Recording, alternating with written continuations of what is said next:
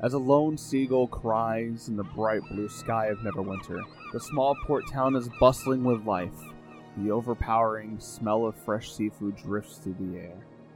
In the center of town, a statue depicting the three heroes who set off to track down and kill the horrendous green dragon Deathsleep.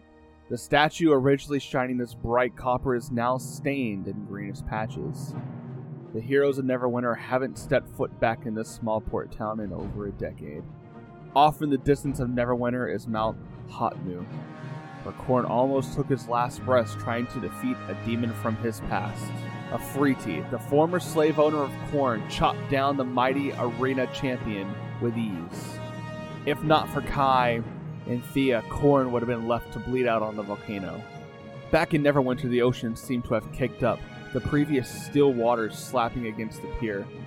The people of Neverwinter start to feel a rumble beneath their feet. In a split second,